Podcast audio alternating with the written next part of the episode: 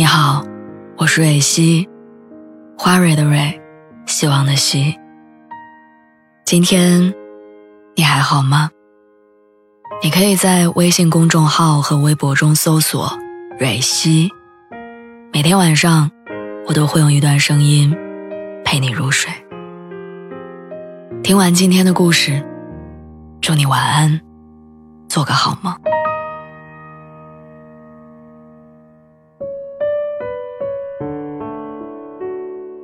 之前在网上看到过一个数据，一过了二十五岁，朋友的数量会不断呈现下降的趋势。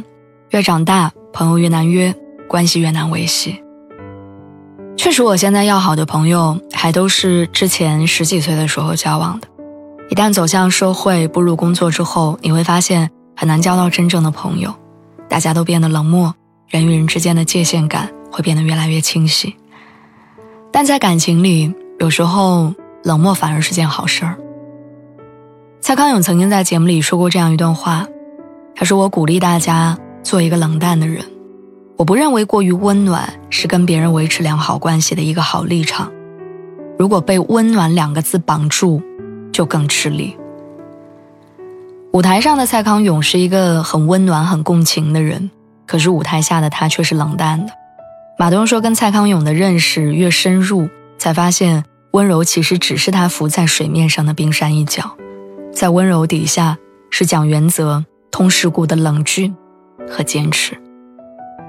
和他搭档主持十几年《康熙来了》的小 S 说：“舞台下的他好像有一层透明的膜罩着，非常有距离感。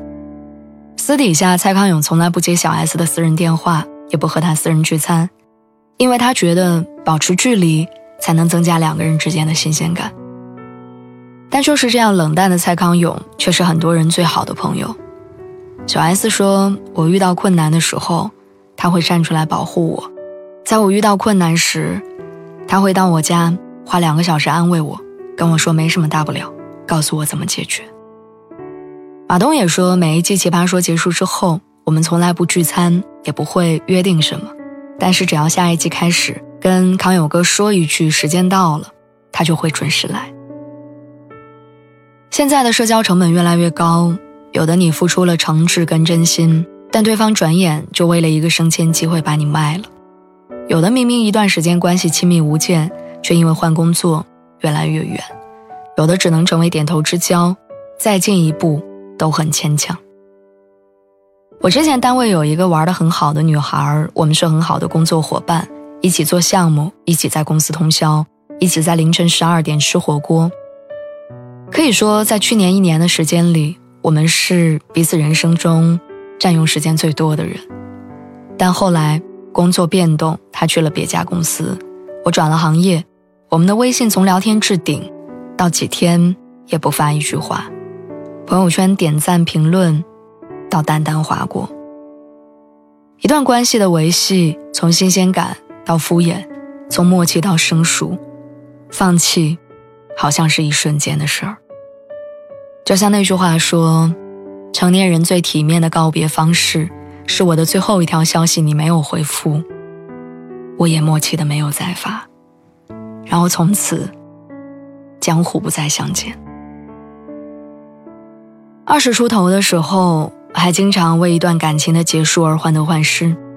现在想想，其实人和人之间突然分道扬镳很正常。